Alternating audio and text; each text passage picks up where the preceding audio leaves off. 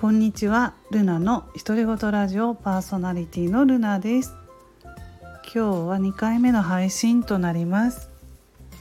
ちょっとゆるっと雑談になるんですけれどもあのポチ袋なんですよね。これ写真にあげたんですけれども今年のポチ袋こういうの買ってみたんですけどまあ可愛いのとかいろいろありますよね。最近は。これはねあのダイソーかな？買ったのは。ダイソー100円のところ100均のところなんですけれどもね。いろいろ並んでいる中でちょっとこういう動物系のが可愛いかなと思ってね。コメントもちょっとだけどもらってねとか。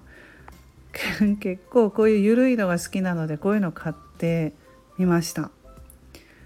そしてちょっとねそのお年玉の額ですね。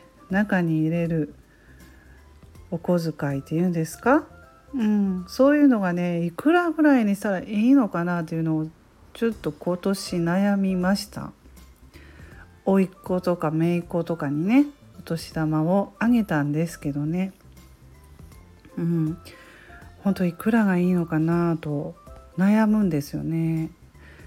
前だったらだいたい5,000円ぐらい入れてたんですよ。小学校。そうですね。34年生だったりしたら。5,000円とかね。それぐらいかなと思うんですけども。ちょっとどうですかね。もう6年生とかになってきたら。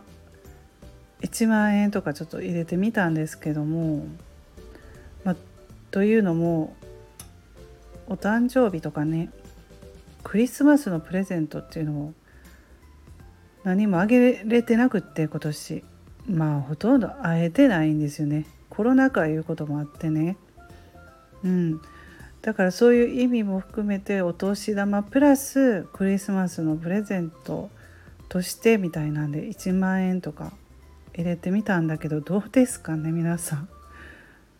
入れすぎかな。それか皆さんもそれぐらい入れてるんでしょうか。別でプレゼントはプレゼントで渡してあげてたらいいんですけど何も渡せてないしなと思ってね1万円とか入れたんですけど、まあ、それ小学校6年生の、えー、姪っ子ね姪っ子とかですね。そしてもう小学校まだ行ってない姪っ子甥っ子っていうのもいましてそちらにはね、えー、3,000円とか5,000円とか入れたりしたんですけどもう本当に3歳とかだったら3,000円とかでもいいのかなと思いながらね。うん。